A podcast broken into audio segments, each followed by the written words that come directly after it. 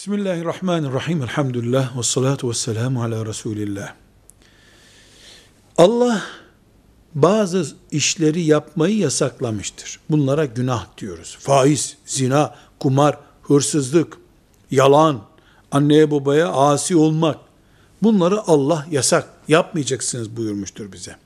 Bunları yapan haram işlemiş olur. Haram işleyenin defterine günah yazılır.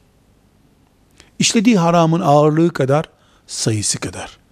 Ne yazıyor Allah bilir şüphesiz. Eğer bir insan mesela hırsızlık günahını işliyorsa o günah işledi diye dinden çıkmaz. Yine Müslümandır.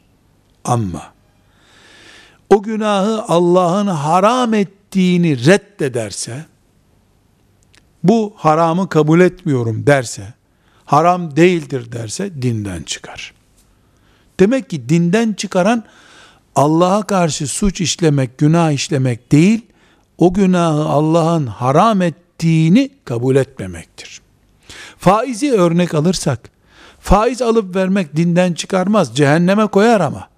Cezasını çekmek üzere cehenneme koyar. Fakat faizsiz ekonomi olmaz. Başka türlü yürümez ekonomi demek dinden çıkmaktır.